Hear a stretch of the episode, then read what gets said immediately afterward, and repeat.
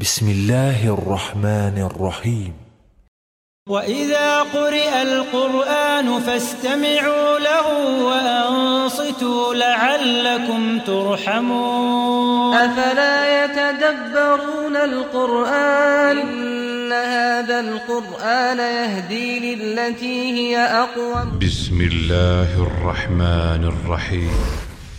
به نام الله بخشنده مهربان قل اعوذ برب الفلق ای پیامبر بگو به پروردگار سپید دم پناه میبرم من شر ما خلق از شر تمام آنچه آفریده است ومن شر غاسق اذا وقب و از شر تاریکی شب آنگاه که همه جا را فرا گیرد ومن شر النفاثات في العقد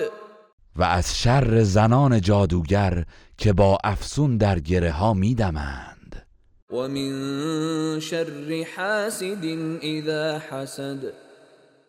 و از شر حسود آنگاه که حسد ورزد گروه رسانه‌ای حکمت